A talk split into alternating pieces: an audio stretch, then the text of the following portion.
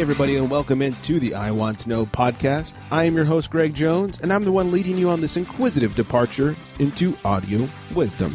Today on the show, it's round two of my talk with Dr. Duana C. Welch, D U A N A. Over Valentine's Day, we had a talk. We talked about love. She is a love doctor, if you will. That's not her official title. And I had so much fun that I, I had a ton more questions to get out. And today, she's indulging me by coming back and spending a bunch of time and letting me get out all the questions I had that I wasn't able to get to. Like I said on the first episode with her, I really enjoy the fact that she takes this from a scientific background. It's not just an opinion. It's not just, well, I had my heart broken, now I'm a relationship expert. It's very much scientific and researched, and, and I like it a lot. And she's got a PhD, so you know she's smarter than I am. There's there's at least that much for you. So if you enjoyed the first one, and I hope you did, I think you're really going to enjoy this one. So many more questions to ask, including a couple from you listeners, which I do love. Please get in your questions. I want to know pod at gmail.com for any of our guests. I always announce them on Facebook and Twitter ahead of time, so you have plenty of time to find out and let me know. Anyways, without further ado, as I told you about a couple months ago, Dr. Duana Welch has a psychology doctorate. She created Love Science in 2009, is a contributor to Psychology Today and eHarmony, taught psychology at Austin, Texas University. She is the author of Love Factually 10 Proven Steps from I Wish to I Do, which you can get on our website, iwanttoknowshow.com. Click on her bio. Links are there. And you can also find her at lovesciencemedia.com and lovefactually.co. Duana, how's it going today? wow, thanks for the great setup, Greg. It's going great. It's lovely to be back on your show. It's lovely to have you. Like I mentioned, we we had to end last time after an hour. We had some hard outs, but I had so many questions left over. We I loved uh, getting into the science, getting into you know we got into some caveman talk as to why we behave the way we do, and that interests me to no end. Well, me too. I think it's really fascinating. Although I have to tell you, some of it's distressing and depressing to me. Some of it I don't like too much, but it is what it is. Yeah, it's not always happy. No. But at least it's always interesting, I think. Um, you know, off the air, we were talking about our podcasts, our blogs, listenership, readership, comments, um, things like that. And uh, one thing we decided is we should get to these these listener questions first. I want you guys engaged. If you have more questions after we talk to Duana, you can send them to me. I want to know pod at gmail.com. You can also get them to her. Uh, you can tweet her at Duana Welch. She will happily answer your questions, and uh, you can obviously, like I said, get her at lovesciencemedia.com. So let's get right into it. First question comes from listener Shannon. She says, You mentioned in the first interview that jerks do well early on in high school, but the pendulum starts to shift as we're thrust into adulthood. Uh, less of a question, more an observation. When we did, uh, when you did your first show, uh, a friend who is a jerk to a woman and always did well had been married for a few months, and since then they have divorced. Backing up your theory um, that they don't have good relationships. Okay, so that was a question, more of a comment. But I guess she's saying like uh, it's true that what you said, Shivs, uh, her friend that was a jerk to women, did well throughout high school and into early college, and then got divorced very early on.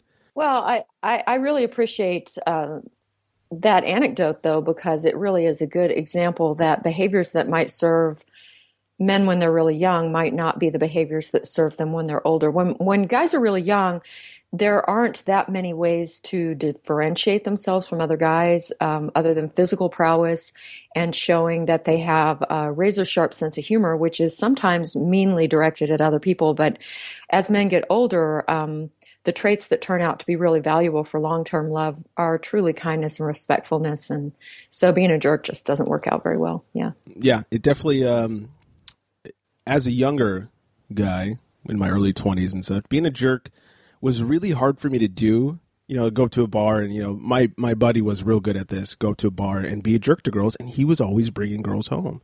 Mm-hmm. and i was like dude what, how do you do this i'm just a i'm, I'm a dick. I just be a dick to these girls. I'm like but that's weird for me to just to walk up and be like, you know, hey, bitch, want a drink or whatever. Like I, that was just weird for me.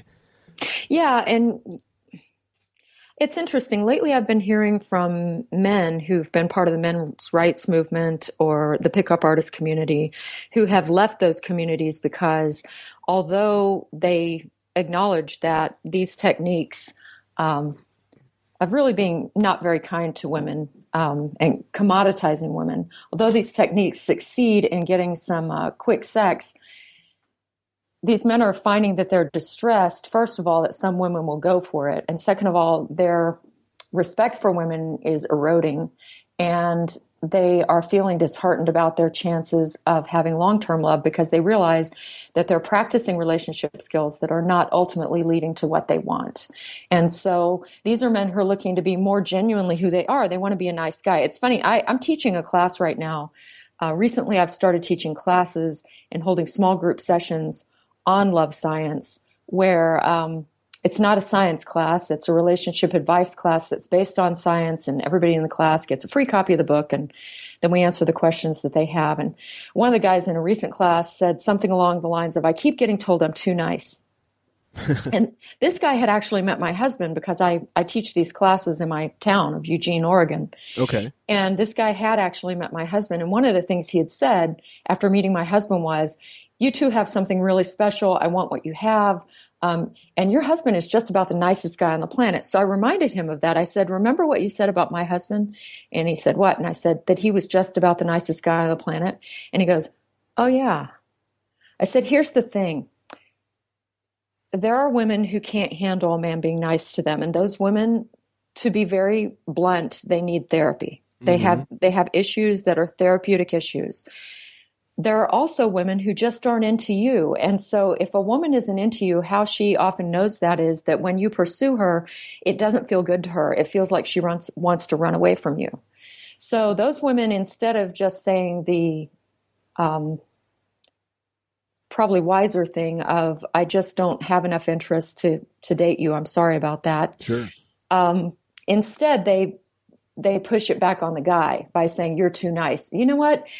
I never said that to my husband because he's not too nice. You can't be too nice. Um, you can be just not attractive to someone. And ultimately, this guy in the class came to understand that the right women find that behavior very alluring, and the women who aren't ever going to be into you, yeah, they don't like it. And it's just important to be who you are, especially if you're a nice person. Be who you are, understanding that you're not everybody's flavor ice cream. yeah, it's not such a bad thing being raised by a good mother. That's right. you can be nice to women. Mm-hmm. It sounds kind of like the equivalent of a guy who's not interested in a girl and says, "Well, you're just too hot for me." Yeah, um, exactly. It's or or uh, you're out of my league, or um, I don't deserve you, or and all of that may be true. By the way, all of that may be true, but the bottom line is, it doesn't matter why you're not a match. You're not a match. Just try to brush it off and move on and it's not easy, and it and it hurts as the guy being told you're not the match. But I think in the end, that band aid rips off a lot cleaner, and you're it's a lot easier to move on after that. It is. You know, I've never yet in how many years have I been doing this? I've been I've been looking at relationship science and helping people apply it to their lives for about 15 years now. Um, I've had clients over all that time, I still have coaching clients that I Skype with and see at my Eugene, Oregon office. And then uh, I've also been writing that Love Science blog for, I think, seven years now. In all of that time, I've really never had anyone say, I'm so glad that person ghosted on me. I'm so glad they faded out without a word. I'm so glad that uh, they uh, blamed me for the reason things ended. I've never heard this. People want a kind but clear ending. Yes. And there's a very easy way to give that kind, clear ending. All you have to say is, I really appreciate your interest in me. Unfortunately, I don't feel the way that I need to feel for us to go forward. But I thank you again. And that's it. And unless it's a breakup, in which case, you know, you add, um, and I have to break up. Right but it, it, it's so much easier in the end and i just i wish people all around the world would catch on to that. Yeah you know i, I did a little survey at my own uh, website years ago and it's in my book. I talk about the results because at the time there weren't any other studies on it so i thought i would do a small study on it. And i found that there wasn't one person who took my questionnaire who appreciated when they had been left without a real closure.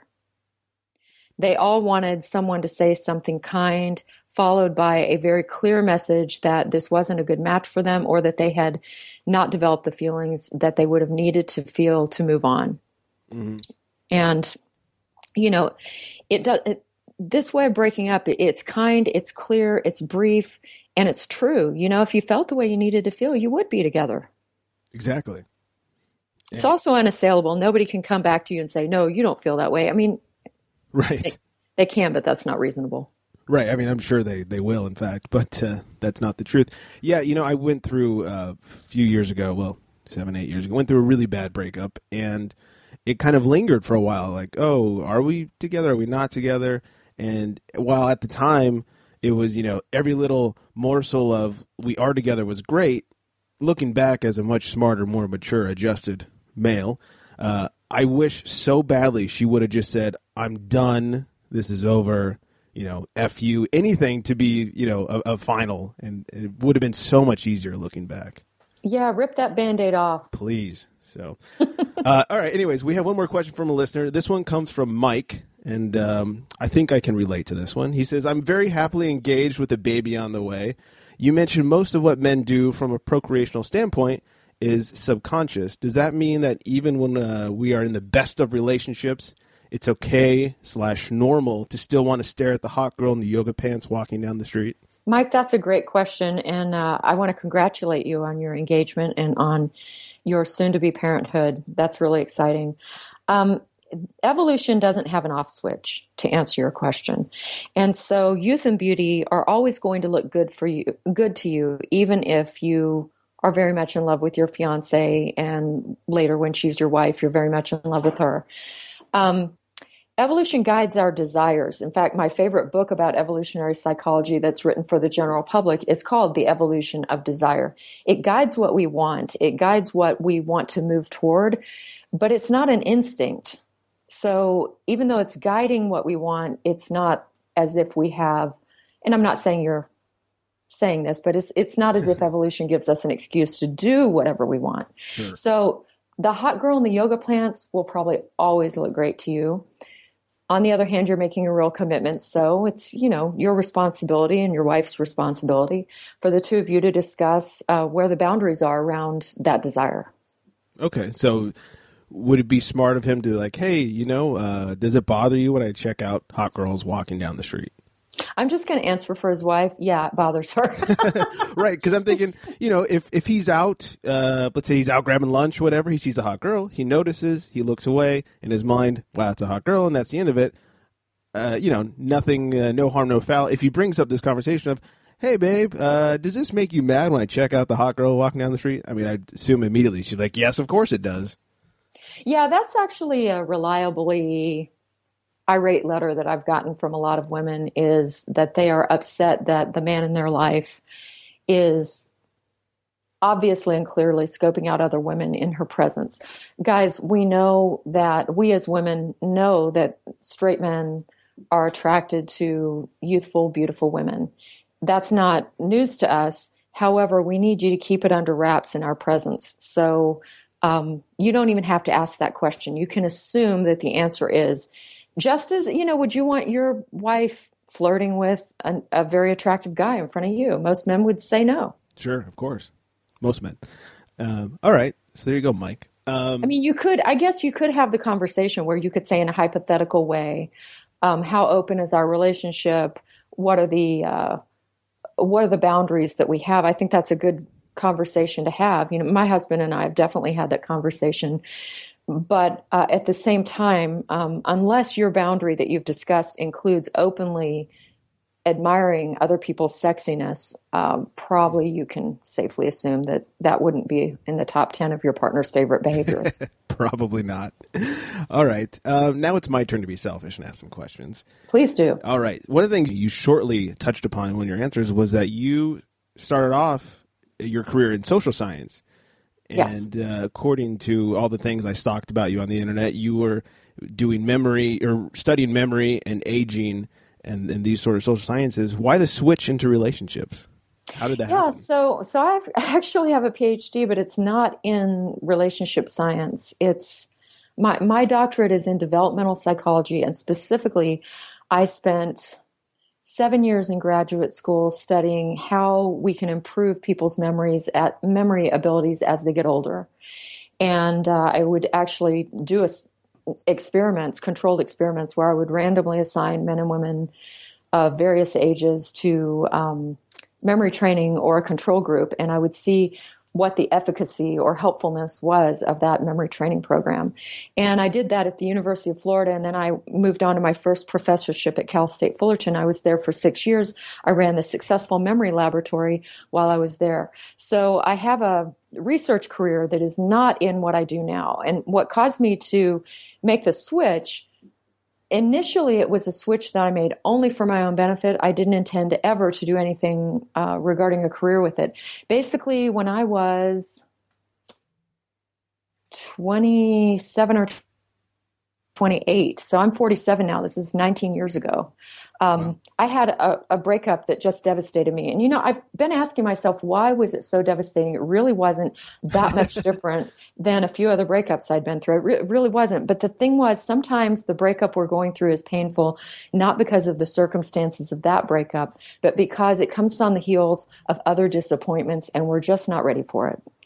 Interesting. I've never thought about it that way it was it was kind of cumulative pain. It wasn't really even this guy's fault. You know, it just was what it was. It was just that straw that broke the back. It just was, and I I was um, I'm normally a really upbeat, op- optimistic person just by nature and personality, and this was one of the only times in my life I remember really going to my apartment after work every day and crying and having a journal to get myself out of a black hole and needing to go to therapy because I needed to discuss these issues. And um, I decided to go to a bookstore and look for a book that would present factual information about healthy relationships. And there are those books for married people, but there was nothing for people who were dating. Everything about people who were dating was based on opinion, and I didn't want opinion. I'm just not that person. I'm not the person who you can give me your opinion, you can write a book and say, I have a penis, so I know how men think, or I have a vagina, so I know how women think. And honestly, a lot of the books out there basically say that. They basically say, you should listen to this because I'm a guy and I know guys. Right. And they're not invariably incorrect in their advice, but I'm just not the person who can hear advice presented that way. I need a factual backing. And so I started amassing relationship science, first of all, for my own benefit. I never intended to help anybody else with it. I was really being very selfish. I was helping myself. I had had enough pain. I didn't want to go through that anymore. Um, I had tried a lot of things to find the love of my life. All of them had failed. And uh, I felt like I was absorbing my culture's messages, and those messages weren't helping me. And so, um, what happened was my work with in finding these studies and applying them to my own life. I actually have a journal somewhere um, that where I detailed everything that I would and would not be doing from henceforward. It was an agreement I made with myself okay. of what what I was going to do based on science. Here's what I was how I was going to act. Here's how I wasn't going to act. Here's the behavior I was going to accept from someone. Here's what I wasn't going to accept from anyone. And I made an agreement with myself and it was very successful. And so one day someone called and said, um, I heard about what you did and I want you to do it for me. And I told her, well, you know, I'm too busy. I'm really busy running this successful memory and aging laboratory, and I uh, have a child, and I I'm real I'm too busy for this. And she said, what if I, you know, pay you these, you know, scads of money? And I thought, well, I guess I could be a little less busy. So schedule just opened up. Yeah, yeah, they're amazing, isn't it? So anyway, I think what really moved me though was she was really sincere in her desire to do this because um, I charge just enough, just enough to my clients that um, people who are not serious about change are not going to pay me, and um, so anyway, uh, we negotiated a price, and I started coaching with her, and the practice grew, and uh, then when my husband and I had been married for a while, he said, You know all these things that almost nobody else knows. And I said, Well, that's not true. A lot of people know these things. It's just that they are writing for scientific journals, and it's pretty much either staying in the journal or it's getting published in hardcore science books. Sometimes science books for the masses, but they're still science books. There's no advice book that's based on science that takes men and women from before they meet until they commit. And he said, You need to write that book. It was really my husband who got me to write the book. Hmm. And um, I resisted it for years. He, he made that suggestion for about five or six years before I finally did it. But in the meantime, I was doing my blog and I was hearing from people all over America, but also all over the world who were really reacting and saying, Yeah, that really helps me. That's exactly what I needed to read. And uh, so it eventually turned into the book, and now um, I have a coaching office and I'm here with you today. It's just really evolved over time. So that's how I went from having a career that most people would probably think was kind of dull to sure, a career yeah. that most people probably would think was kind of interesting. But how the heck do you get that career? yeah, you uh, you need to start your own love line. Yeah, well, you know, I feel like that's kind of um, it's kind of happening because every person who writes to me gets a personalized answer. So if your readers wind up writing to me at, at my Love Science Media website, um, there's a tab called Ask, and you can write to me straight through there. Easy um, enough. Yeah, I, I answer every question I get. I probably answered 50 questions this week, and I didn't give the same answer twice. That's pretty good. No copy and pasting. Yeah. I like it. And um, I do that for free. It's pretty amazing. I mean, uh, free relationship advice from somebody. And I said this on the first show. The, the whole reason I wanted you on the show, I get plenty of people emailing me, hey, you know, I'm a love expert. Okay, what makes you a love expert? Like you said, all right, you possess a vagina, now you know everything about women but I, I, I love the the science background. I love that it's backed up by stuff. So I'm learning stuff. You know, I mean, I possess a vagina. I don't want to get too personal here, but I do possess one. And the fact is, I learn stuff about female behavior all the time that's completely shocking to me.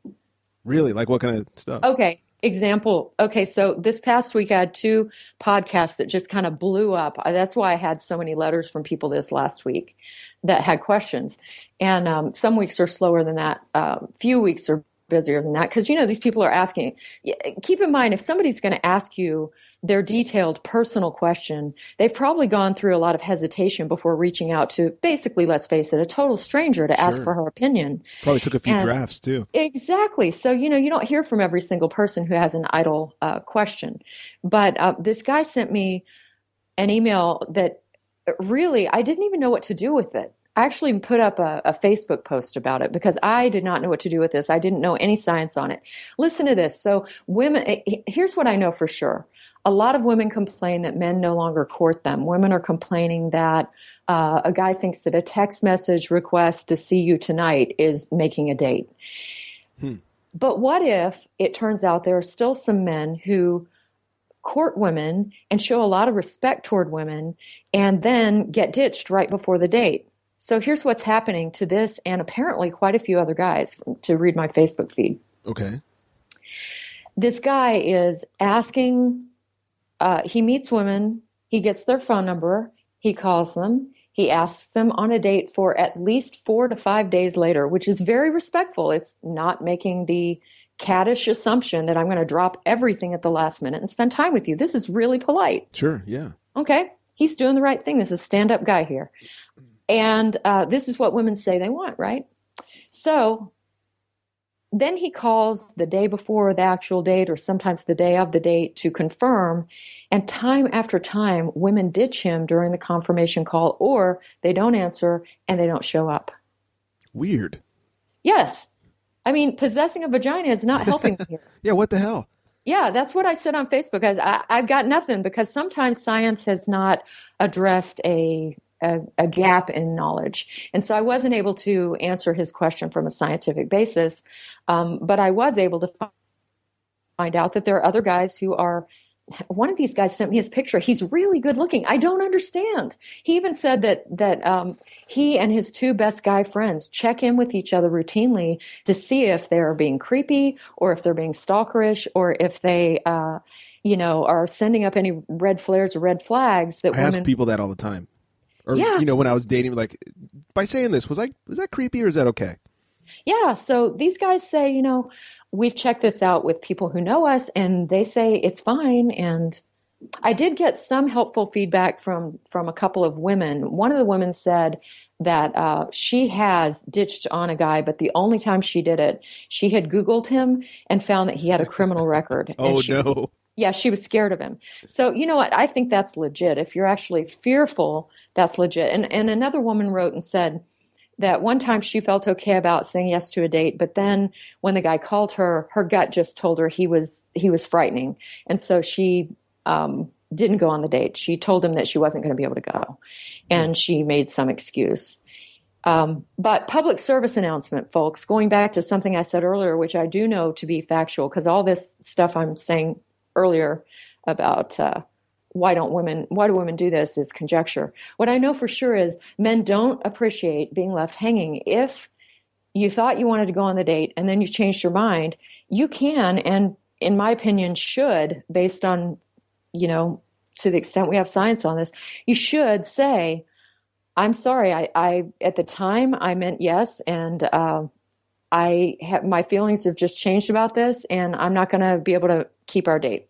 Yeah, rip that band-aid off, like we said. Rip it off. You know, the guy isn't going to like it, but you know what else he doesn't like? You fading into the ether with no explanation at all. Right. That's, that's so. You know, my my initial thought when you described his situation was that maybe the women got a little bit of the creeps on that confirmation call, like, oh, he's real needy. You know, maybe I have been wondering whether uh, courtship mores, uh, rules of courtship, have changed so much that women think it's really bizarre when a man um, behaves in a respectful manner. And uh, honestly, I don't know how true that is. I, Aziz Ansari, who is not uh, a scientist, but who did work with a scientist in um, a, so- a, sociologist in doing his recent book on dating, um, it did seem that the extent to which we live in our phone worlds has changed the nature of communication between men and women right when they're first meeting. Men are still, as they always have been, more likely to initiate contact. But now it's more likely to be in a text instead of a phone call. And of course, long ago it would have been in person rather than a phone call. Right. So it's a little less and less personal. It may be that some women uh, have gotten so used to the text message that they feel a little creeped out by what would one generation ago have been considered normal, polite social engagement. That could be true. But Ansari's work with this sociologist found that actually um, in their focus groups, women really preferred the phone call to the text message. So that doesn't go along with what I wound up saying to the guy who wrote to me today about this, because I've now that I've put it out there on Facebook, I'm hearing about it. Uh, he wanted to know how do I avoid these women? You know, I, I, I, not it's not ruining my life that I make dates with people who don't keep them, but um, but I'd really rather not do that. So how do I avoid these women? What I wound up saying was, men have both the right and the burden of pursuit. Yes. Um, and it, it's a right. I mean, a lot of women write. I've had letters, three letters today from women who want to pursue guys. They want to ask for more time together, or they want to say, I love you first, or they want to ask a guy on a date. They want to engage in the pursuit maneuvers. And women are quite heavily penalized even now for doing that. Um, so women, guys have the right of pursuit, but it's also a great burden because if you pursue, you're the one sticking your neck out. You're the one, therefore, who um, is being rejected. And what I told the guy was, since you have both the burden and the right of pursuit, I can't tell you how to avoid these women. I can just tell you that when a woman does this, although it probably doesn't feel like it at the time, she has just saved you time and effort. And money, because probably and money because you're not going to expend any more energy on someone who has not behaved with the most rudimentary respect. I hope. Yeah, hopefully, short of being extremely desperate at that point, you'll just kind of break it off and, well, never talking to her again. Yeah, this guy, uh, the most recent guy that I heard from, he had really good self esteem. He wasn't angry. He wasn't bitter. He just kind of said, you know, I'd like to not spend time making plans with women who aren't going to keep my plans, but, you know, okay, yeah, that's a good way to to look at it. You know, I've I've done some online dating. In fact, my current girlfriend I met online, and there was one girl who I met online. We messaged back and forth, and before I decided to ask her out, I actually called her and said, you know, hey, what are you doing this weekend? Want to go out, do whatever it was. And she thanked me for calling her and not being a typical guy and texting her to ask her out. Yeah, that's what uh, the book with that's what Ansari's book found was um, you know that women really prefer the phone call. And and I will say, guys, um, since you do bear the burden of pursuit, if you are pursuing a woman who's unusually beautiful, then you're not the only one pursuing her. Totally. And therefore, you might want to do something that makes you stand out from the other men who are pursuing her. And one of the easiest ways to do that is to place a phone call because most people have resorted to texting now. And just hope that you're not pursuing one of those girls that gets uh, weirded out by the second phone call. Yeah, I, I have to say, I think the women who are, uh, and this is my opinion. I want to be really clear when I'm just just talking off my own opinion because yeah. I try to stick to science every time I can. But in my opinion, the women who are put off by uh, respectful courtship behavior may not be ready for respectful courtship or they might not just they might just not be into you either way you're better off behaving more politely and uh, with greater pursuit than doing the reverse because you get an answer really quickly. Women who like you are very turned on by it. Women who don't like you or who don't like nice guys, and again, you don't want a woman who needs you to be mean. Right. A uh, lot of times she might have some, you know, daddy issues or something. Well, she, you know, we all have issues, but she, but she may not be working on them. She may need to work on them more. You want somebody who's going to be a healthy partner in life. And so when you do your part of the human courtship dance, which is you do the pursuit, uh, the women who like that and like you will respond more and more favorably over time. And the women who aren't into you or just don't understand healthy relating yet are going to go away. And that's actually a pretty good litmus for you and eliminates people who probably aren't going to work out anyhow. That makes sense. Um, speaking of being in good relationships, what are next question? What are some uh, compa- compatibility? Talking is hard for me today. What are some compatibility deal breakers that are uh, crippling to relationships that people tend to overlook? You know, the really big one that people overlook, and it's so frustrating. I'll tell you uh, more about that in a minute. I can't talk today either, right? Uh, Adulting is hard today. It's hard today. It's, you know, this is a Saturday. It's hard for me to adult today. So, uh, the really big one that people overlook, and I just wish that they didn't, is that we have a window into people's future behavior. And that window is called their past behavior. Literally, the single biggest predictor of what someone is going to do in the future is what they have already done in a past similar situation. So, a lot of times when we're getting to know someone, um, that person will reveal oh, a history that may be unsavory in some way, it may be undesirable in some way. Okay. And our tendency is to think, oh, they've revealed it, so they would never do it again, and they would certainly never do it to me.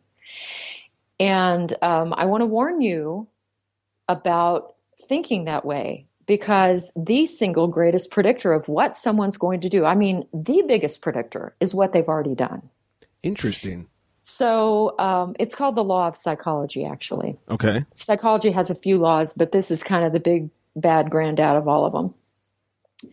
And um, so, statistically, the likeliest outcome is this person's going to repeat the behavior if they're in a similar circumstance. So, for example, I have been emailing with a guy this week. And by the way, if you're thinking, oh my God, she's talking about her emails, I'm terrified to write to her now, she's going to reveal everything. Notice that I haven't revealed anything that would identify anyone. I haven't given enough detail for even the person I was writing with to definitively say, yes, that was me. Yes. So, and that I always do that. And if I do give details on any uh, of my appearances, I always change them slightly so that no one can ever pin the story on the person that it actually relates to. So your secret will be safe with me. And if you're really worried, just give her a fake name. Well, yeah, and I, and I never reveal the real name, um, but unless it's my husband and me. Poor husband. I know. Vic Vic's pretty happy with living an open life. Yeah, he doesn't mind. He's the person who got me into this. It's kind of his fault, right? Well, that's true. So, he deserves it. yeah. So uh, anyway, um, this guy has been writing with me this week about um, his girlfriend, and the sad thing is that he has waited to consult me until he's very, very deeply in love with her. That Okay. makes it really hard to rip the band aid off. It's easy to rip the band aid Oh. off when you don't know each other or you haven't even dated each other yet. Sure.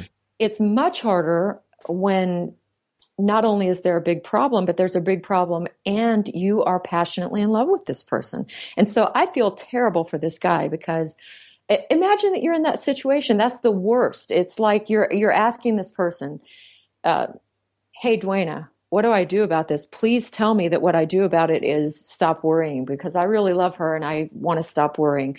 What happened is that months and months into their relationship, he found out that she had cheated on her husband. Okay. Okay. Well, he had also heard me say in a different podcast that the best predictor of what she would do in the future is what she did in the past. Obviously.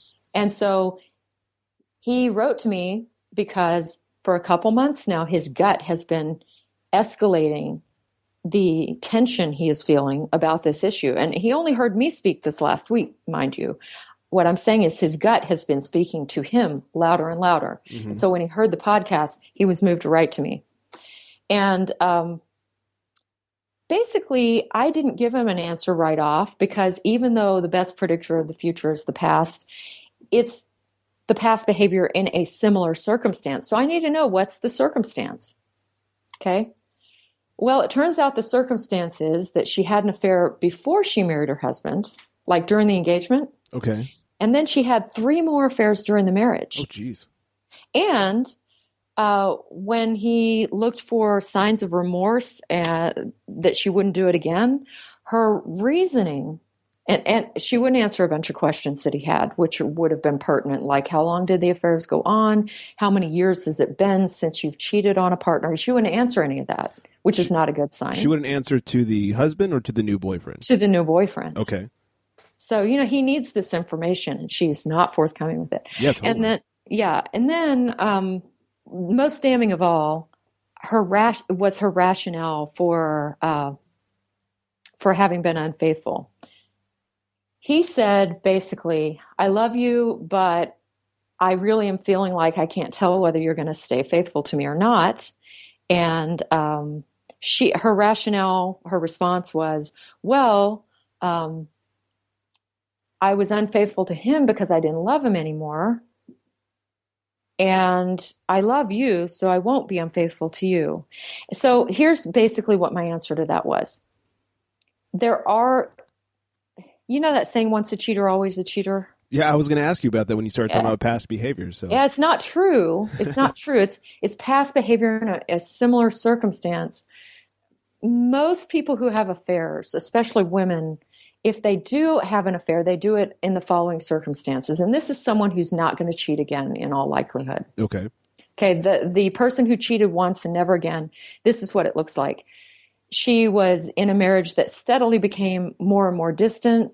She became extremely lonely. She met someone at work who she didn't usually intend to have an affair with, but they steadily grew closer while her marriage became more and more slight, more and more like an icebox.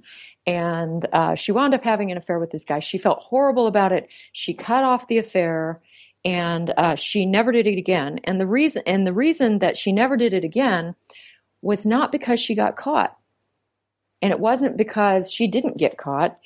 The reason she never had another affair is she realized that having affairs violates her moral code. Okay. That even if she never get caught, gets caught, she catches herself having the affair, and that knowing that she is doing this does not feel like the good person seal of approval for her. Notice how different that is. This woman had several affairs. She had them during the engagement. She's asking us to believe that she married someone she didn't love, which in America is very unusual. yeah, extremely. We marry for love here. I'm not buying it. I'm not buying it that she married this guy without loving him. She had an affair because she wanted to have an affair. And her rationale for uh, stopping affairs and not having one while she's with her current boyfriend is I didn't love my husband, but I do love you. Well, this means that if she doesn't feel love for this guy now, she's got carte blanche to do what? Have an affair. Yeah, this sounds like if they have a bad week, you better start checking her phone. Yeah. You know, You this know, is so- crazy. The, she doesn't have the same value system. You know, some people have an open relationship, but she hasn't had any open relationships. She's been the only one who's had the open relationship. Right. you know, this isn't, this is inherently dishonest and she is making excuses. Here's the person who has an affair once and doesn't ever cheat again. They don't make excuses. They, they take it on the chin. They say things like, um, you know what? I had an affair and I feel terrible about it. And at the time I told myself X, Y, and Z. But the truth is, it violated my moral code and it was the wrong thing to do and I've never done it again. It's been 10 years since it happened and I'm never going to do it again. And the reason I'm not going to do it again really has very little to do with you or even with me. It has to do with my value system. That to me doesn't sound like a great excuse to never cheat again, like or to trust that they're never going to cheat again. What doesn't? Uh, that is strictly their moral code. To me, that sounds like well, I was kind of mad at myself for doing something that I know that I shouldn't have done, but it, you know, but has nothing to do with you. And if you know you piss me off again and I get drunk enough, I may you know repeat. No, that's not what I'm saying at all. I'm saying that this person has a strong moral code that under no circumstances would they have an affair. Um, so uh, a guy that I that I knew, I, he wasn't a client of mine, um, but this is someone I knew in real life. All our mutual friends were giving him no end of crap because he was in a, a terrible marriage, and his wife had said, you know, I don't care what you do. Go have an affair. I don't care what you do. Wow. I mean, yeah, there was no love in that marriage, and they stayed together um, for years when they shouldn't have, and ultimately it did end. But they they lived separate lives under the same roof for for years, and all of his friends told him to have an affair. His wife told him to have an affair. Um, when he got divorced, his lawyer said, "Come on, you had affairs, right?" And he said, "Nope, never did." Wow. Everyone said, Why didn't you? And he said, Because that's not who I am. Okay.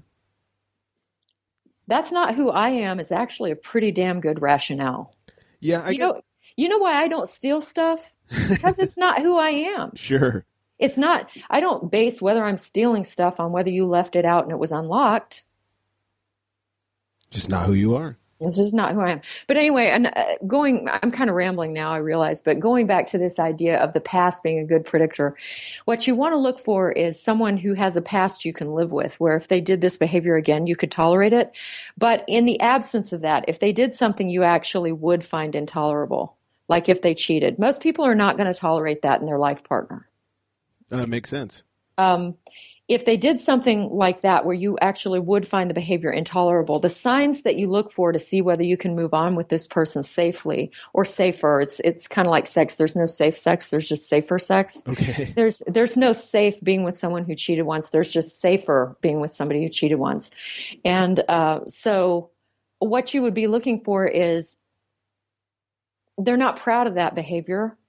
They have acknowledged that it was their fault. They're not making ex- an endless litany of excuses about it. Sure. Because excuses basically say, hey, if those circumstances rose again, I'd just do it.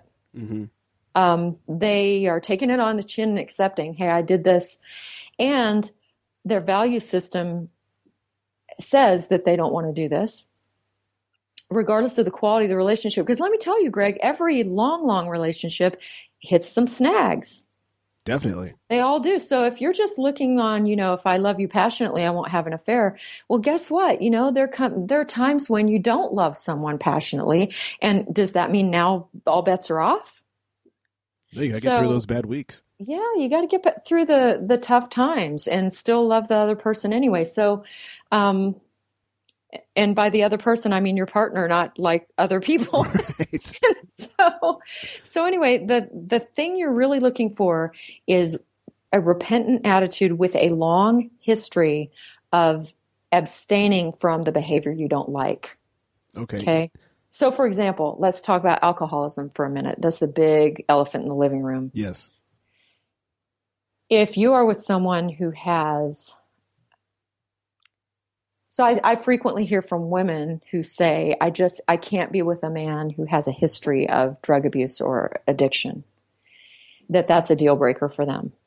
Okay.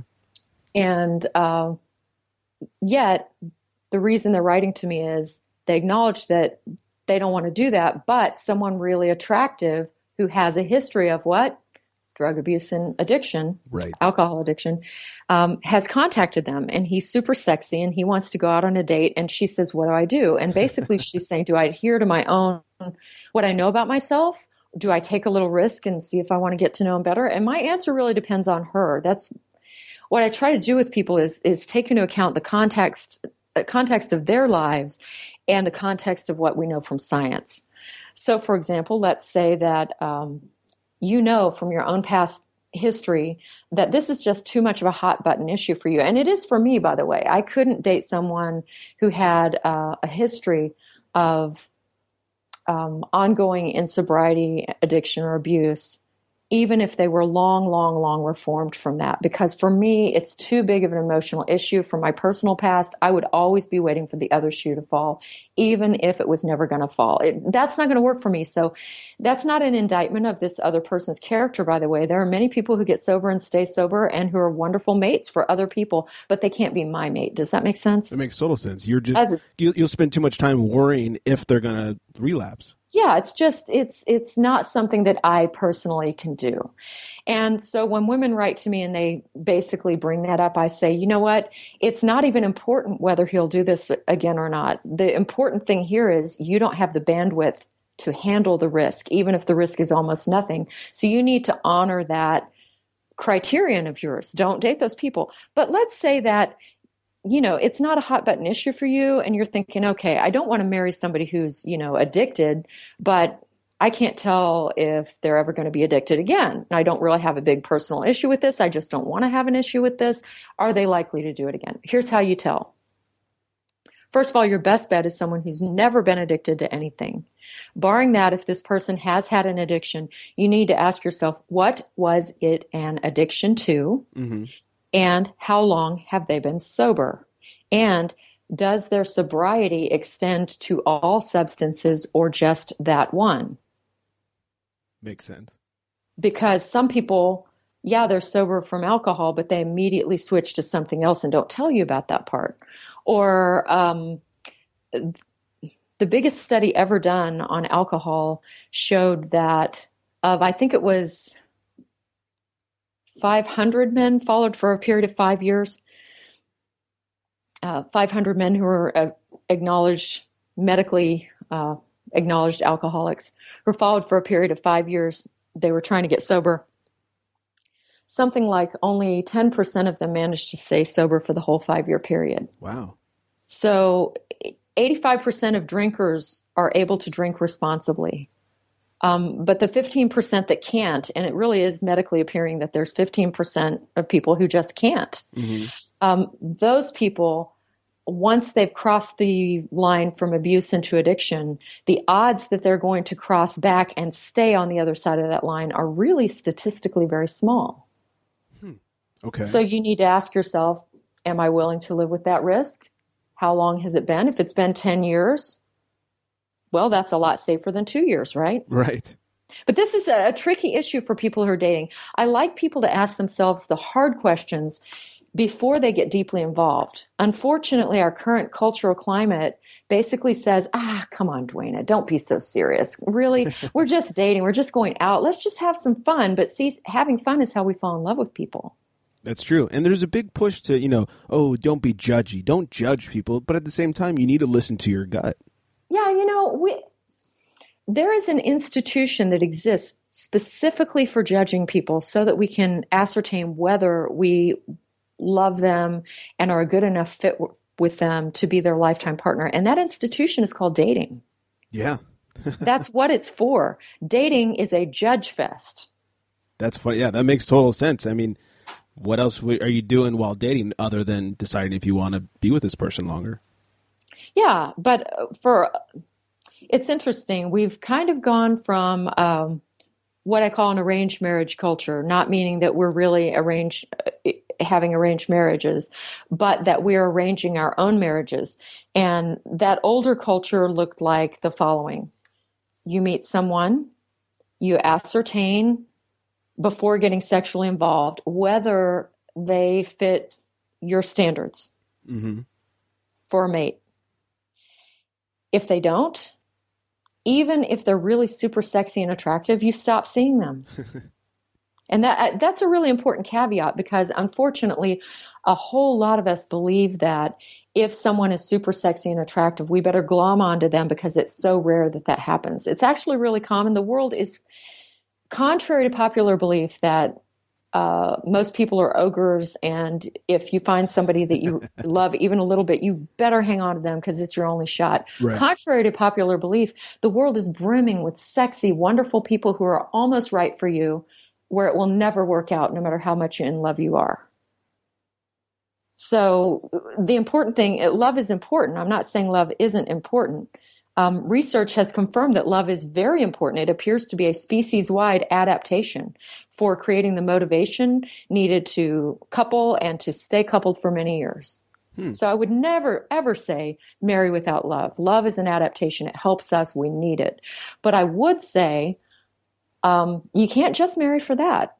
So what people used to do was have a courtship where they gradually got to know each other. They consummated the relationship at some point sexually, and they had asked the difficult questions either outright or implicitly before that happened so that they were safe going forward. They had ascertained that they were similar, not just in love. Okay. They had similar values, that they had similar desires in life, that they were looking in the same direction in life.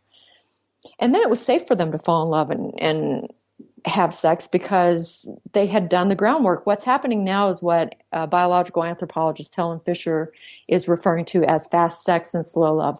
It's the reverse process. People are currently, according to studies, basically hooking up, having sex, um, having a lot of fun together, becoming deeply emotionally involved, moving in, sometimes even getting married and then asking whether this person is right for me.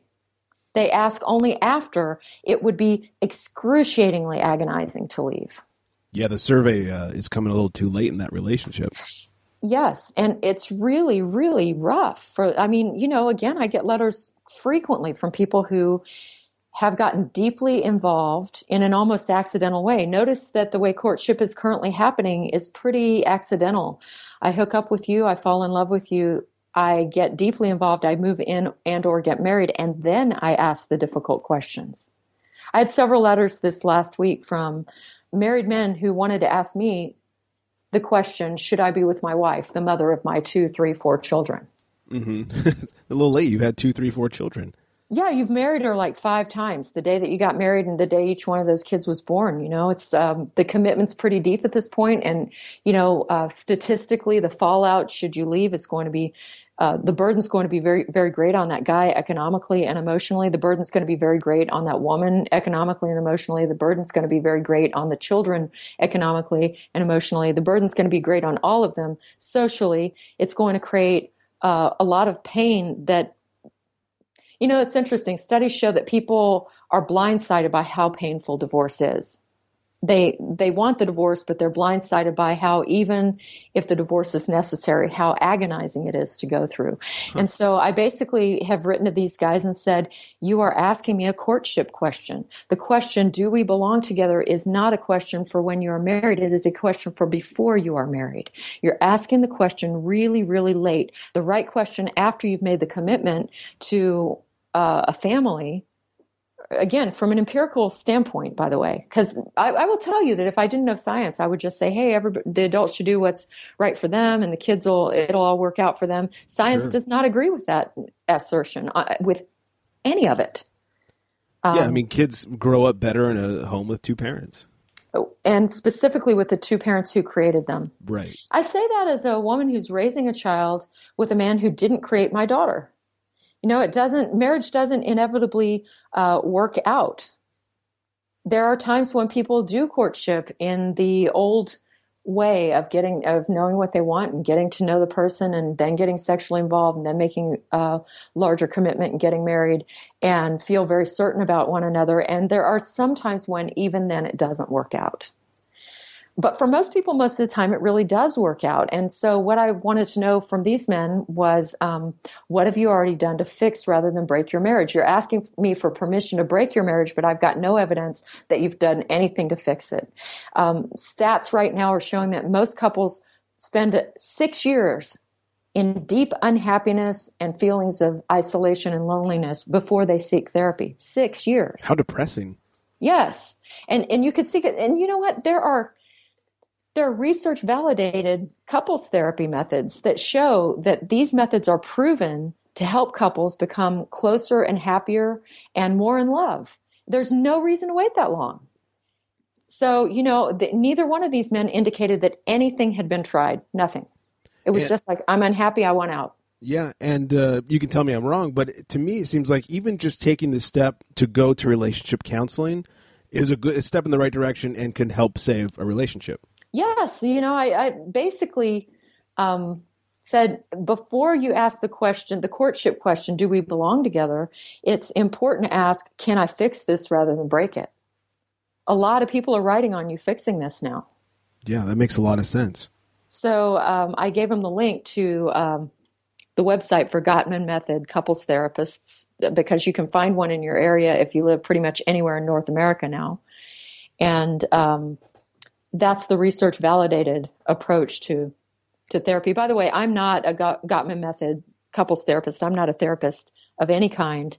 Uh, I do relationship coaching, and I do relationship coaching for people before they have gotten married as opposed to after. So I would send them to a Gottman Method couples therapist if they're already married because at that point the issues are a lot deeper. And uh, yes, there are scientifically validated ways to help your relationship, but I really feel like that's a therapy issue. That's not really a consulting or coaching issue. Yeah, that makes sense.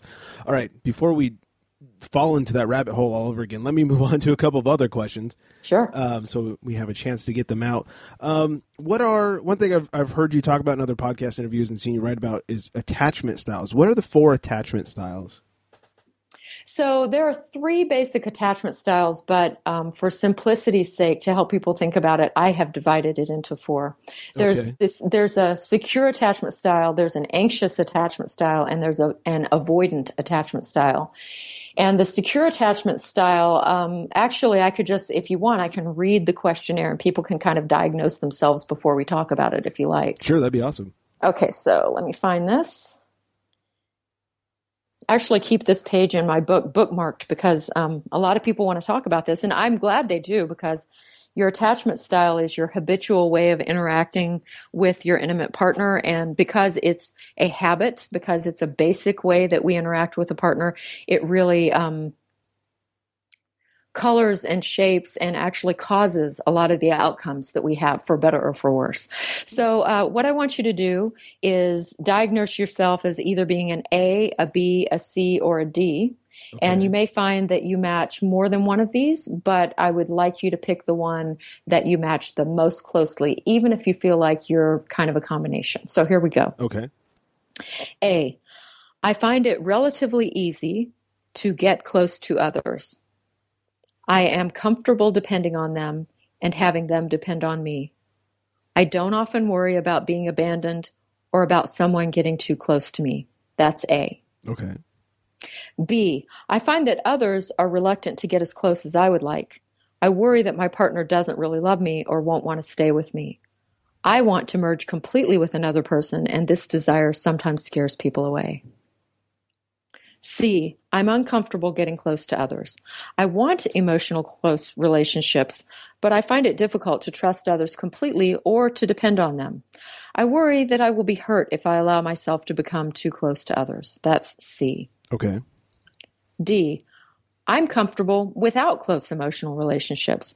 It's very important to me to feel independent and self sufficient, and I prefer not to depend on others or have others depend on me. So that's A, B, C, and D. Hmm. I can't. Uh, I can't decide if I'm A or D. Okay. Well, let's talk about it a little bit. Um, so, if you're an A, folks who who said you're an A, about 70% of the population fits with A. Okay. Uh, this is called the secure attachment style. And basically, you have all the advantages. And the reason you have all the advantages is that you naturally do the things that research has found nurture and sustain and build on a great partnership. Uh, you're, for one thing, remarkably low on fear. You find it easy to get close to others. You value interdependence, not independence.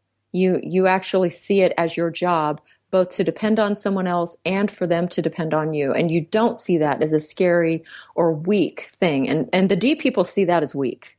But A people who are secure see that as natural and right. And uh, of course, we rely on each other. That's how life goes. So if the, if you feel like, yeah, of course that's how it goes, then that's a sign that you're an A. Um, a people don't worry about abandonment. They don't worry about relying on someone too much. They don't rely on someone getting too close to them. They don't rely. They don't worry about um, whether they're going to get uh, too attached and then the person's going to leave people with an A attachment style actually work out better even when the relationship ends. You know, all great love hmm. stories end. They all do. Think about it. Yeah. If someone dies or, you know, I mean, that's best case scenario is you love each other till one of you dies, right? That's the ultimate end to the relationship. That's the yeah, but you know, um, and and you know, about two thirds of people today, that's the ending that they get right now. Since about 2000, our divorce rate is one in three, not 50-50. So that means two and three are going on for a full lifetime. But eventually, eventually, the love story you can love the person, of course, for the rest of your life, but their physical day to day presence is eventually gone. And it turns out that people with style A, even when they're crushingly disappointed, still bounce back better than everyone else. They just have the advantages. When they go to a party and their partner flirts with someone else, they're bothered by it, but they're the ones who are able to not make a mountain out of a molehill. They'll say, My feelings are hurt because, you know, you spent half the evening talking and flirting with Tom and I really felt irrelevant. And their partner says, Oh my gosh, I really did do that. I'm sorry. You know, I mean, it's like they have their, they say their piece and they move on. It's healthy. Oh, yeah. I wish, I wish that were me, but it's not. okay. B, so that's secure. A is secure. B is um, what I found out that I was. About 10% of the population fits into style B. B is the anxious people. Okay. You know, the word anxiety means worry right. or or too much concern. And so that's the hallmark. Notice the description says that I want to merge completely with another person. And this sometimes scares partners away. The idea here is that B's want what A's have. They want to feel secure. They want to trust. They want full love. They want to have a partner who's at the very center of their lives, but they're scared that they love you more than you love them.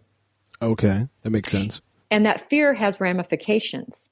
Um, one of the ramifications of being scared that you love another person more than they love you is that you're hyper vigilant for signs that this other person is about to abandon you, which creates problems. Consider if you are dating someone who's a style B and you just go over and talk to someone who's attractive and your style B partner who's already convinced that you're going to leave anyway sees this as you, oh, now you're definitely leaving. Do you see how that could be a problem? Yeah, you know, I've I've dated a style B that was uh, almost violent when it came to that sort of thing, and we not so lovingly refer to her as crazy. Yeah, so um, unfortunately, the, at the extreme end of a style B attachment, uh, people with an anxious attachment style can engage in stalking Mm-hmm. They can engage in uh, violent behavior when in a jealous rage. They can be hyper vigilant and uh, have a jealousy issue that's really them and it's not about their partner. If you wonder if you are jealous for a reason, I'm not saying that everybody who's jealous is irrational. Sure. I mean, I mean, the very normal is, fear. Yeah. If you are being cheated on the, and you detect that there are signs that your partner is in fact emotionally withdrawing from you and investing more and more in someone else or is physically withdrawing from you or is physically present for you but you suspect strongly is also physically sexually attentive to someone else. You need to explore that and find out if it's reality. But what i'm saying is that for a style b person there's almost no amount of reassurance that's truly reassuring to them sometimes. They need a lot of reassurance. Yeah this this person i referred to one time uh, woke up, said that she had a dream that I had cheated on her, and then was mad at me for two days. Yeah, that's that's a style. That's a pretty hefty dose of B there. Right. Yeah, there was yeah. there was a whole lot of B going on there. There's a whole lot of B going on, and and um, I'm cringing. I mean, I did never do that, but uh, I did things like um, convince myself that someone wasn't interested in me, even though he had called me five times that day. I mean, that's just, it's not rational. Yeah. You know, it's, it's not rational. Uh, any of the styles can be irrational. I mean, there are definitely A's who kind of, um, implicitly trust people and find out that they have an untrustworthy partner. Blind trust is not well placed. People need to earn your trust. But A's are very open to that. And B's just, they have a really hard time trusting that you really love them. And some B's will even go so far as to do the one thing that will probably get you dumped. It's a self fulfilling prophecy. It's as if they're thinking, and probably this is unconscious, but it's the behavior pattern looks like this. It's as if they're thinking, you're going to dump me I love you more than you love me. And so I have to prepare for the day when you dump me. So I'm going to, I'm going to line up this backup partner so that when you dump me, at least I'm not all alone. Well, guess what? Mm. Then you get caught with the backup partner, i.e. you're cheating, and then you really get dumped. Yeah.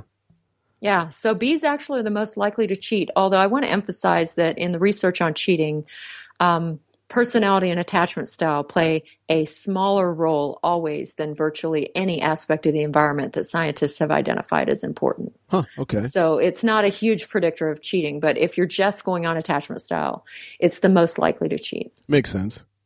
Okay, so uh, then there's style C and D, and style C and D are both what are called avoidant, and I hate that word um, avoidant because that word to me indicates that someone is actively trying not to have someone in their lives. And that's not at all what's happening. Sure. People with style and D are C's and D, they're both really trying to have someone in their life. They really are.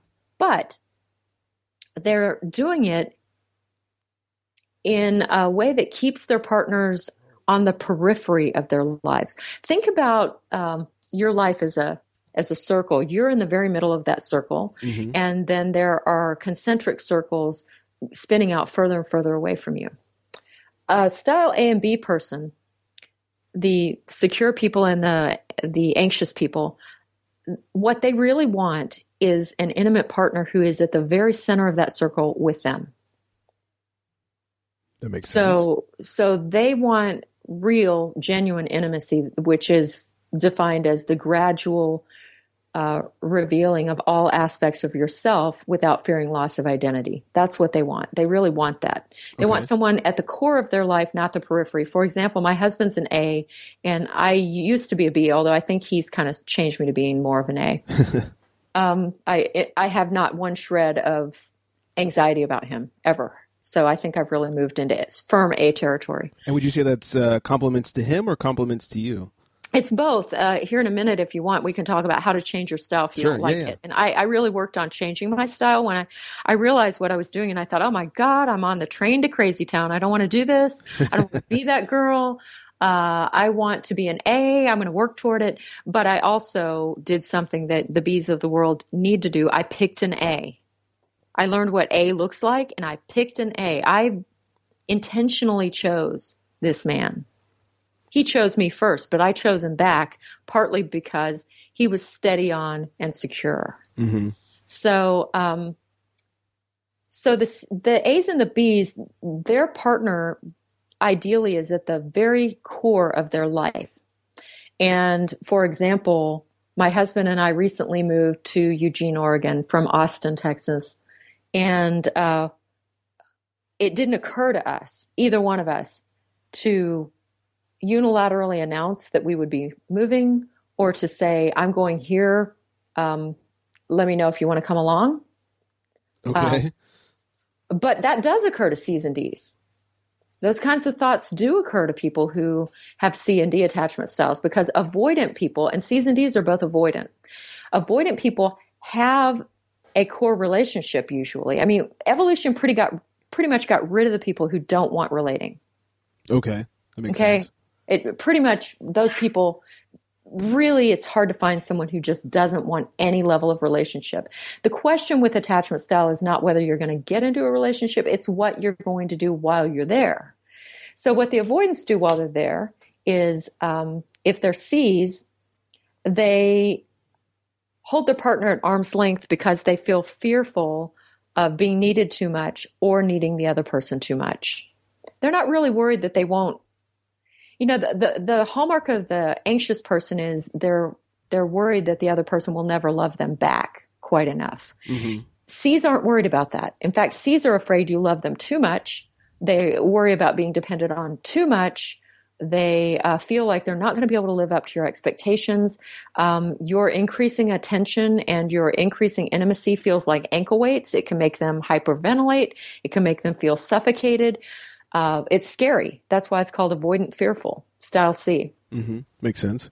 And um, style D is avoidant also, but they're avoidant dismissive.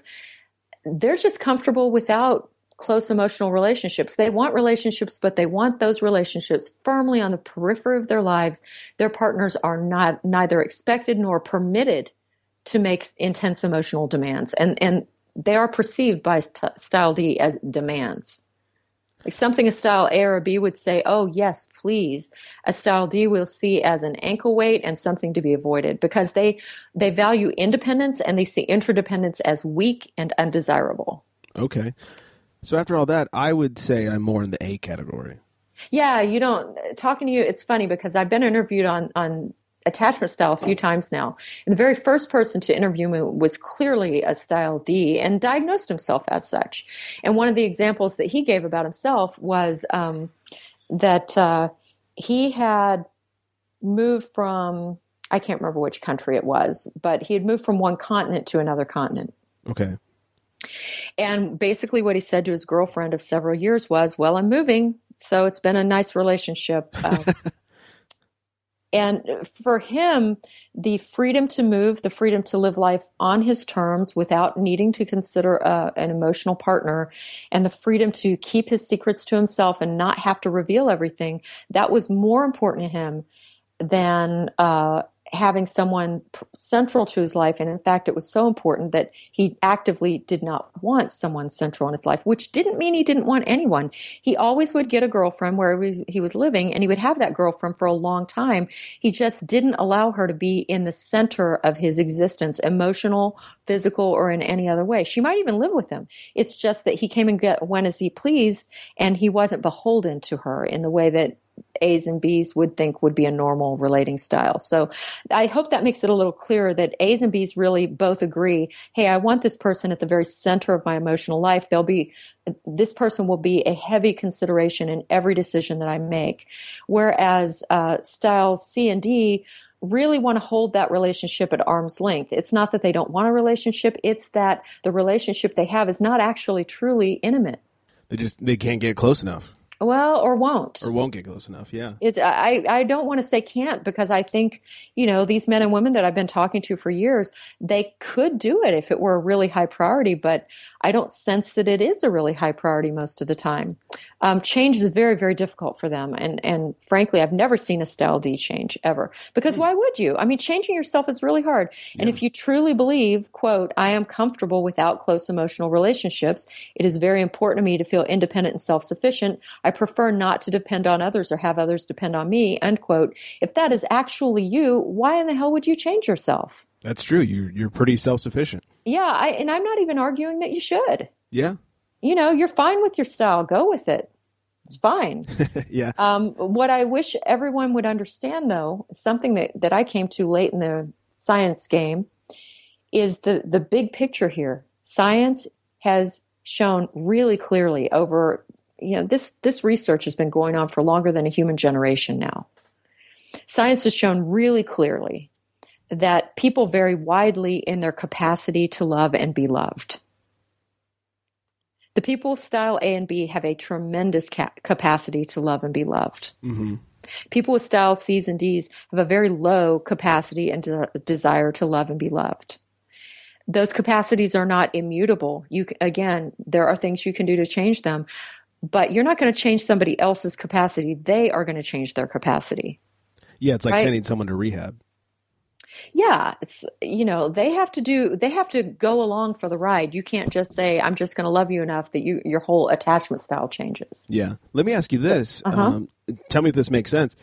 I was in a long term relationship, five or six years, with someone who I sort of brought up earlier about bad breakup. This is not the B person necessarily. Yeah. Uh, yeah, the B person, it sounds like you probably weren't together all that long. That wasn't that long, no. Uh, that, that, that, found itself an ending. Uh, this other person I was with, we're, we're together five or six years. Uh, she cheated on me. It, it ended, but throughout the cheating and ending process, I think I really went from this A person to a definite B and then maybe even transition to a C for a while afterwards and then back to A. Does that make sense? Yeah. Or is that totally so, wrong? Uh, no, we can. So it used to be thought that attachment style was like personality, that it never changed. But here's the thing personality, while usually stable across long periods of time and uh, between situations, which is the hallmark of your personality, right? If it changes according to the situation, is it really your personality? True. Um, even with something like personality, which used to be considered by scientists to be uh, immutable, more recent longitudinal studies are showing that the big five personality traits, which are conscientiousness, openness to experience, extroversion, agreeableness, and neuroticism, those are the big five personality traits. Okay. Those five personality traits um, do change over time, at least somewhat for a lot of people. Mm-hmm. And similarly, it was thought that your attachment style didn't change because there were studies looking at people from toddlerhood on. You you develop your attachment style as a baby to your primary caregiver, and of course, we don't give toddlers these questions, right? right. Uh, but you look at their behavior. How do they act with their primary caregiver? And it's very clear some toddlers behave in a really secure way with their caregiver. For example, showing joy when their caregiver enters the room and showing sadness when she leaves. Um, being willing to explore while she is physically present rather than clinging to her or ignoring her. These are secure babies. They're also anxious and avoidant babies. Hmm. And um, it turns out that about 70% of young college age adults seem to have the same attachment style they were diagnosed with as toddlers, which means that 30% did change, right? Yeah. So the odds are you have the same attachment style that you had as a toddler, and the odds are that you have the same attachment style that your mother has. Now I need to talk to my mom. Yeah. but here's the thing even if I were able to diagnose you, like, Greg, I'm going to shrink you right now, even though I'm not a shrink, I'm going to shrink you and yeah. I'm going to diagnose why do you have these attachment, why did you have one attachment style and then another? Even if I could find out why, it really doesn't fix it. Sure. I, I think I know I think I was a style A until my early 20s, and then I was a style B because um, I loved with a free and open heart, with no fear of reprisal, and with absolute trust in my partner when I was a very young adult. And that partner who I had known almost all my life, I mean, my mother had taught him fifth grade. I'd known him a long, long time. Wow. Um, we had gotten secretly engaged, and we were going to announce to our families and our friends at Christmas that we were getting married. And just before Christmas, uh, he broke up with me and he didn't say why, but in my heart, I knew he wasn't coming back. And so I tried to move on with my life. And two months later, he showed up with another woman wearing my engagement ring. Wow. See, I actually was still a really secure A even when he broke up. I didn't know why he broke up. I just, I knew he wasn't coming back, but I did what A's do. I still felt basically okay about myself and about relationships. Yeah when I found out that not only had he left me for another woman, but that he had betrayed me by trying to publicly humiliate me and show her around with my engagement ring. I lost faith in myself. Yeah, this this hits uh, close to home. Yes, I lost. You know, that's like I thought back to when I was a ten year old and thought, was I wrong about him? I've known this this man since he was a boy, a really young boy. How could I be so wrong? And if I'm wrong about him, I must be wrong about me and about everybody else I know. It really rocked my world. I now felt Same that when here. I loved when I loved someone that uh, that I love them, but how could I know that they really love me? Yeah. You see, sometimes there's a life circumstance that changes someone's attachment style for the worse. Sometimes there's a life circumstance that changes it for the better. I have definitely gotten letters from people who started life as a B, who got together with an A, and that steady on warm glow of love, affection, attention, and dependable, I am here for you no matter what, totally worked its magic, and this person joined their partner in being an A. It can work both ways. Yeah, I mean, I, I felt a lot of the same that, that you described. I mean, she this girl cheated on me. You know, we're together for years. She cheated on me, left me with for the guy that she cheated on me with, and it went from being an A where I was very trusting, never thought anything like that would happen, to like I I I thought I was a good person at reading other people, and then all of a sudden I felt like I had zero ability to read other other people and situations, and and it was it was really weird. I was very B for a while, for a couple of years. Yeah, yeah. And so my B style went on right up until I met my husband, and actually my B style um, directly created the implosion of a few relationships because I I needed so much. I was like a bottomless pit of need. Mm-hmm. And you know, there has been a perfume that sold very well called Obsession, but to my knowledge, there never has been one called Desperation. it's not attractive, you know? No. And so I needed to work on that about myself. So I'd like to talk a little bit about okay, you want to change to become more secure. How do you do that? If you are an A person, you're already secure. And while hypothetically you can date anyone, I want you to date an A or a B science shows that your best odds for continuing to remain an A and for having a happy life is to be with someone who's either already secure and let, this 70% of the human population. I mean, your odds are pretty good here. Or to get together with one, that one in 10 shot of being with a style B person because the style B people want what you are selling. And if you're, if you're willing to offer them, uh, reassurances, they are willing to be loved and to love you in return and put you at the center of their lives. So A's and B's work out really great. A's and A's work out really great. If you're a B person, get an A person, period. Do not even think about anyone else. And I want to warn you about this because unfortunately, research shows that B's tend to be attracted to the C's and the D's of the world. The C's and the D's of the world are avoidant. They are never letting you into the core center area of their lives. In all statistical odds, you are not going to be brought into the inner circle. So learn to recognize and uh, force your attraction for, if you must, an A. And the reason I say that is A's sometimes come across to B's as not being forthcoming enough with a lot of reassurance. The irony is that C's and D's, they're never going to bring you into the center of their lives. But at the same time, they are human and they need human connection. And so what they tend to do is they reel you in fast, set the hook, and then let you dangle.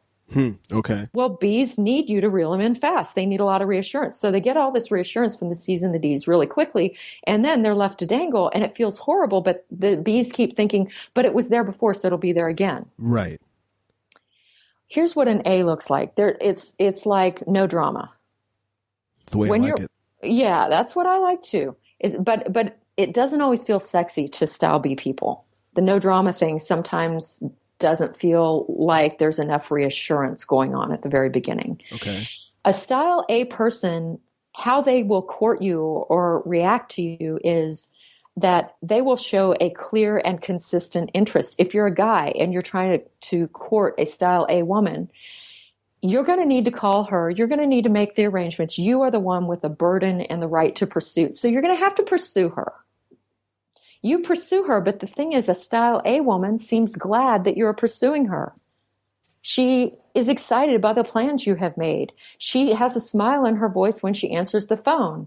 She may not return your text message for a few hours because you know what? A lot of women are hard to get when you first meet them, but hard to get doesn't mean bitchy. She's happy when she does return your text message. Mm-hmm. She puts smiley faces on it. She puts thumbs up. She tells you she's so glad to hear from you. She does not do the I'm a bitch impersonation. okay? She's respectful, even if elusive. Does that make sense? Somewhat. If you are a, a woman and you are looking to be courted by a style A man, he is going to call you. He's going to text you. He's going to make plans ahead of time. He's not going to um, suddenly fade out and then show up again. The style A man, the secure man is steady on. He's not like hyper on because let me tell you, when I met my husband, he's, he's a classic A. He called me. He wrote to me. We went out, but he didn't try to put the moves on me on our first date. He didn't try on our second date. Hmm. He gave me a hug and a kiss on the cheek. It was weeks before we went any further than that. And it wasn't just that I was being sexually elusive, it's that he had identified me as a real strong possibility for his life partner. And he had the rest of his life to make love to me. He knew he was attracted to me and we could hold hands and we could hug and we could do a little kissing. And he didn't feel any need to rush it because he was a style A and this is all going to work out. He's not anxious about it. He doesn't need to nail that deal down right, right away. right. See what I'm saying?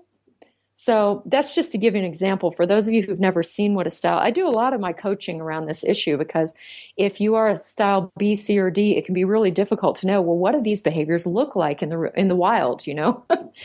so let's say that. Um, so if you're you're an A, be with an A or B. If you're a B, you need to be with an A because another B is often going to make you too anxious, and a C or a D is going to exacerbate your tendencies to feel unlovable. Probably make you a little crazy.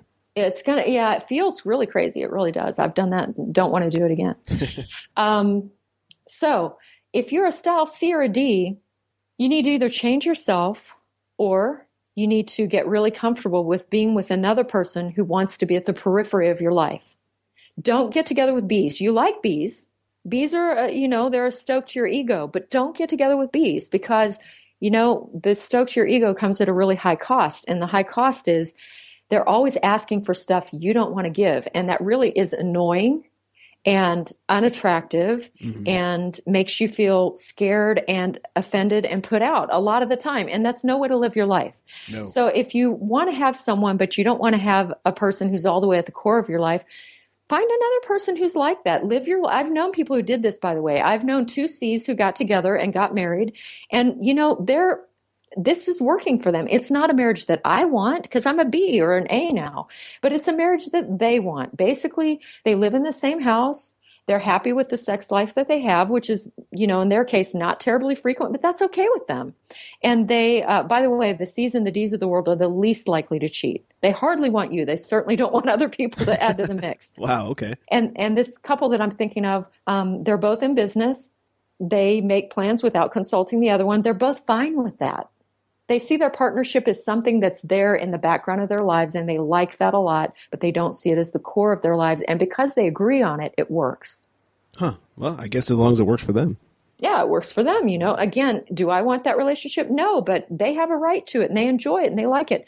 So let's say that you're a C or a D and you've just decided, I, or, or a B, you, I don't like this attachment style. I want to change it. Other than picking somebody who's and, and i advise everyone to pick someone who's either at their level or higher than their level of emotional availability. Never pick someone lower than your own level. Never never never. Because you're going to be feeling like you're clingy and desperate and reeking. Yeah that makes sense. Never pick someone with less capacity to love and be intimate than you have. Okay. Beyond that how you will change yourself voluntarily is what i call the notice and redirect. This is a experimentally proven cognitive behavioral therapy technique to change lots of things. Attachment style is what I'm mapping it onto, but this works for lots of things um, that you might want to change about yourself. And it's just a two step process notice, redirect, notice, redirect. Here's what you do notice when you're having an uncomfortable feeling in your relationship or about your relationship, and then redirect your thinking to align with reality. So let's say you're style C and you notice that you are feeling um, nervous that this person has asked to spend another two hours with you. Mm-hmm. Okay? Just notice it. Don't beat yourself up. Don't say, oh my God, I'm hopeless. because it turns out that when we speak unkindly to ourselves and we create shame, we actually stay stuck. We don't change very much. So I, when I say notice, I really mean notice. I don't mean self-flagellate here. Okay. Okay, so notice that you're having a thought that is making you uncomfortable, such as, um, I notice that I'm feeling fearful that this guy wants to spend another two hours with me. And then you need to redirect your thinking to align with reality. Well, what if it turns out that we met for a one hour coffee date and he's now suggesting that we go on a two hour hike and spend the rest of the afternoon together? I just met him. I'm a female. I'm young. I could be, you know, this could be a sexual predator and I'm feeling scared. well, that could be real, okay? Yeah, that's true. I'm not saying ignore reality. I'm saying redirect to align with reality. On the other hand, let's say that this is your boyfriend and that you've actually got some level of commitment to each other and, uh, that you are feeling like, oh my God, he wants two more hours, either you're not into him. That's what it sounds like. Which is fine. If you're not into him, break up, move on. Or this is you being avoidant again. And you have to suss out which is which, you know.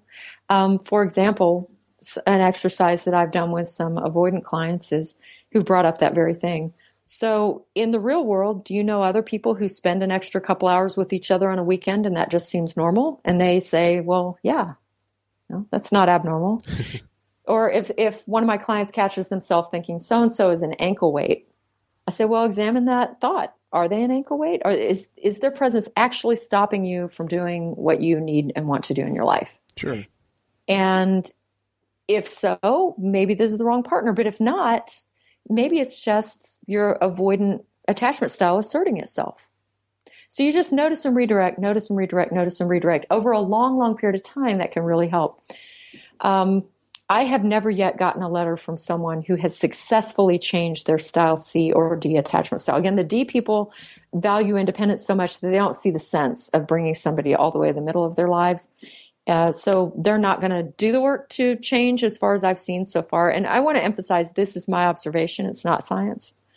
Um, I've, I've just never seen it. Doesn't mean it doesn't happen. I just haven't seen it. Style C people, I really think would have a pretty good shot at changing, but it's C people by definition are avoidant slash fearful. The fear is really intense. The closer a partner gets, the more fear they have. Is it the fear that makes them want to change their style as opposed to a D not wanting to change?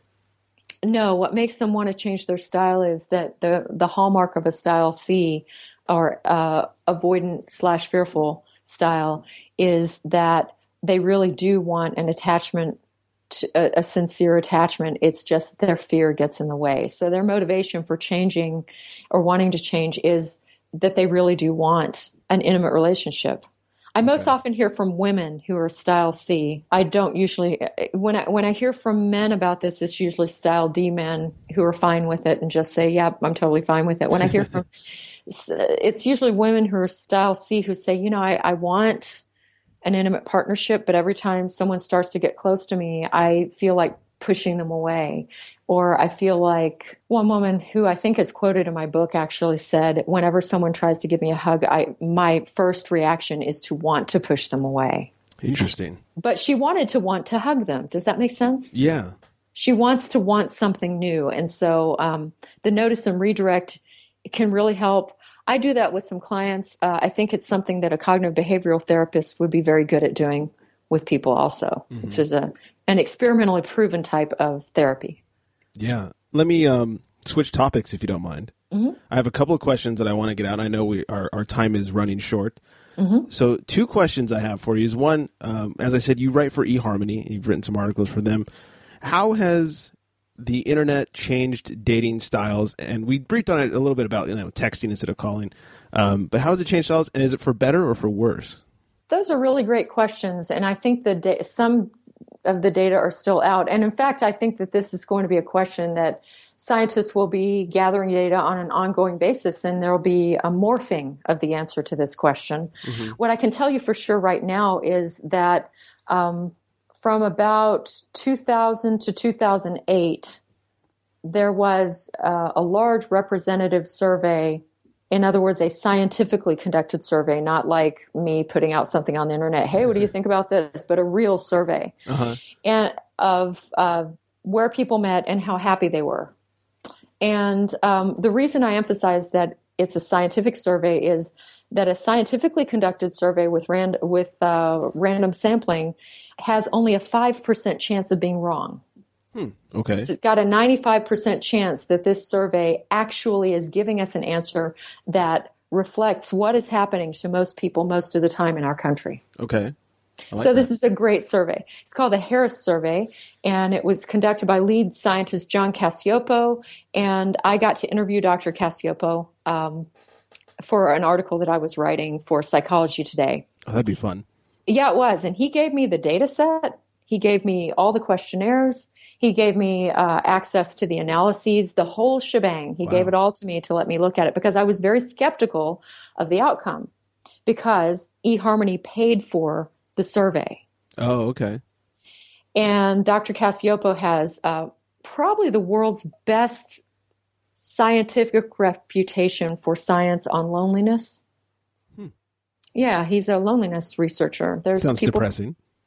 Well, you know, I mean, it, it's it. I think that given the health, what we now know about the health uh, consequences of loneliness and the happiness consequences, obviously.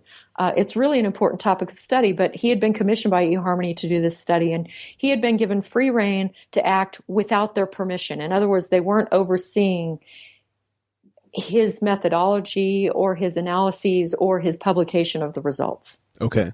But he wasn't able to get a grant from the government to do this because, you know, the government's got other stuff to do. They don't always care that much about our love lives, frankly. Right. So sometimes you have to go with private funding. Well, I went into this with, you know, a somewhat skeptical mind thinking, oh, this, you know, these results are just going to be crap. But they weren't. The science was very well conducted. And what it showed was that from that time period of around 2000 to 2008, a third of Americans met their spouse online. That is a third of all people who'd gotten married in that time married someone they met online. That's pretty good. It's really high. I mean, you know, a decade Yeah. before that, the number one way to to um, meet people was still through friends and family. Okay. In fact, it still kind of is the number one way to meet people, but it's it's losing ground rapidly to the internet. Yeah.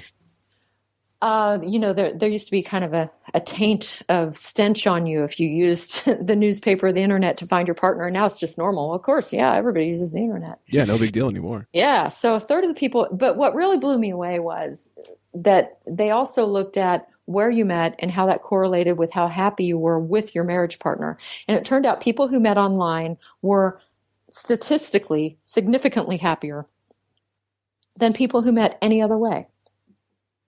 Is that because they got to know each other before meeting? Yeah, it's really interesting. They were happier than the people who met at church. They were happier than the people who met through friends and family. They were happier than all the standard ways you think of meeting someone. Um, so I asked Dr. Cacioppo about this, and he said, "Well, first of all, you have to remember that statistically statistically significant does not mean um, a real world huge difference."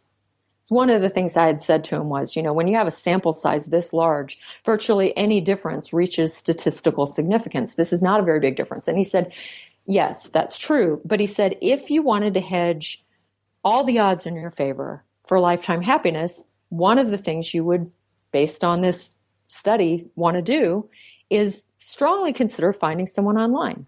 And one of the reasons, and, and the reasons for this, of course, we don't know for sure. These are educated guesses are uh, first of all, when you meet someone online, you have immediately leaped over several hurdles that in the real world you normally haven't leaped over quite yet when you first meet. First of all, you are pretty sure that you're both single. You're pretty sure you're both actually looking for a partner.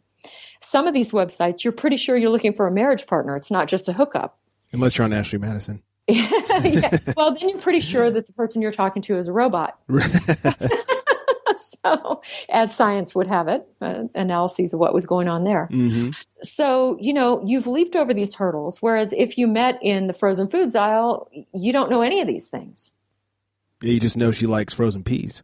That's all you know. Yeah. So, uh, Cacioppo also also pointed me to some research that had shown that um, in online interactions between anonymous individuals, they were actually more self-disclosing than they were in real life. Interesting. Uh, somehow, even though people feel more anonymous on the internet, Yeah. you can see that on Facebook. People say terrible things they'd never say in person. Oh, They yeah. also feel really personal things, you know, in a public post that they would not be comfortable saying maybe in a room with 10 of their close family and friends. So people feel more anonymized and they reveal more. And so, in effect, what you said is correct. People are, in a, in a way, getting to know each other better on the internet. I want to emphasize the advantage was slight, uh, but it was there. It was real. Hmm, that's that's good to know as someone who uh, met his current girlfriend on the internet. Yeah, I met my current husband on the internet. See, there you go. And I remember, you know, I've told people in the past, you know, a few years ago, like, oh, I met a different girl, you know, this girl on the internet. It's like, oh, that's weird. It's like it's we didn't meet on the uh, you know lost connections part of Craigslist. Like we met on a dating site. It's it's fine. We're not creepers. Exactly. And and now it's just like, oh, you met her online? Yeah, so did I. Like it's it's very normal. it yeah, seems. yeah, absolutely. The the stigma has really disappeared, which I'm thrilled to see. Yeah, and it really seems to not to go off on another tangent, but it really seemed to have dropped off. It went from, ew, you met her online too. yeah, me too, no big deal. Mm-hmm. Yeah, So Just one more thing. Yeah. All right. Well, last question before we wrap things up, and this has nothing to do with what we just talked about. Okay. Um, but you did briefly mention something about uh, being open in your relationship with, uh, you know, with Mike's question, you know, checking out other girls, and you should have this conversation. Um, can open relationships work, and how do they work? So I'm going to tell you right off the bat that this is not my area of expertise. You'll notice that my book title is Love Factually Right. 10 Proven Steps from I Wish to I Do. My kind of sweet spot is research that deals with people who want to make a permanent, lasting commitment that is monogamous to another person. So I'm not an expert in this. Having said that, I used to be a professor at Cal State Fullerton where there was a researcher named Bill Marelich who was somewhat of an expert on uh, open relationships. And he let me talk to him. This has been a few years ago now, but he allowed me to talk to him about this. And what Doc- Dr. Marelich said was that uh, the research showed that uh, relationships where the doors were open, that, that is, they had negotiated some level of sexual availability to people other than the primary partner, um, that in studies, these research, these relationships tended to resolve in one of two ways. Within a few years, these couples either tended to return to monogamy or they tended to break up. So, in other words, it was relatively rare for an open relationship to remain open as a permanent lifestyle choice, if that makes sense. That makes total sense. I always wondered how that could sustain itself for, you know, the length of, say, you're together forever, how it would sustain itself that way. Yeah, but you know, I mean, I've got to say, I have certainly heard from people who've had and heard of people who have had long-term marriages with kids and they're you know to anybody from the outside the relationship looks like you know your ordinary heteromonogamous relationship. And that the husband and wife have negotiated very different terms than that and that they've made it work for a really long time. So you know um, i'm not saying it can't work. Uh, i'm not an expert in this. I'm just repeating what one of my colleagues told me from research that he had read uh, because it's not my primary interest. Um, but i'm not going to say it can't work. I'm just going to say it appears that for most people it's a departure from monogamy or serial monogamy, it is not an ultimate replacement for it. Gotcha. Yeah, I've just you know always been intrigued by people that were able to pull that off, and just to me, you know, as as much as every guy has that uh, threesome fantasy, yeah, I very firmly know that that would never work. Yeah, I you know I just don't share. I don't share well. just how you're raised, you don't share well. I just yeah, I don't share well. Yeah, makes sense. I was So, probably a biter as a stay away from my toys. and now my husband. I like it. All right, everybody. I I hope you've enjoyed the uh, the extended version, the EP of the interview that happened a couple of months ago. Thank you again to Duana for for spending even more time with me this time. If you guys want to check her out, lovesciencemedia.com, lovefactually.co, and of course, as we mentioned, the book Love Factually 10 Proven Steps from I Wish to I Do. There's links on my website, on her website. Please ask her some questions. As we heard today, she likes getting your questions and answering them. So, uh, and she answers them in great length and detail, which is nice. So, Duana, thank you so much for spending a ton more time with me today. Greg, it was entirely my pleasure. Thanks so much for having me on. Thank you so much again to Dr. Duana Welch. I'm so glad she took the time to come back, indulge me in my questions, and answer everything. It's so easy to fall down that rabbit hole with her. You know, we start talking about one thing, and then it leads to the next, the next, the next, and I just I love it so much. I love I love science. I love relationship. I love human interaction. It's so interesting to me. So I hope you guys found this as interesting as I did. Uh, in the meantime, don't forget to check her out, lovesciencemedia.com and lovefactually.co. As she said, she loves your questions. So go to lovesciencemedia.com and click on that Ask tab and send her a question. You can also tweet with her at Duana Welch, D U A N A W E L C H, all one word. And look, if you want to pick up Love Factually 10 Proven Steps from I Wish to I Do, the link is on the webpage, iwanttoknowshow.com. Click on her bio. Everything you need to know about her and her books is right there. So, in the meantime and in between time, I think that's all I have for you today. Don't forget to keep sending in your feedback, your questions, your suggestions. I want to know pod at gmail.com. Give us the thumbs up on Facebook, facebook.com slash I want to know show. Follow the show on Twitter at I Want to Know Show. And don't forget to tell your friends how awesome the show is. Keep spreading that word. So, on that note, good night, everybody.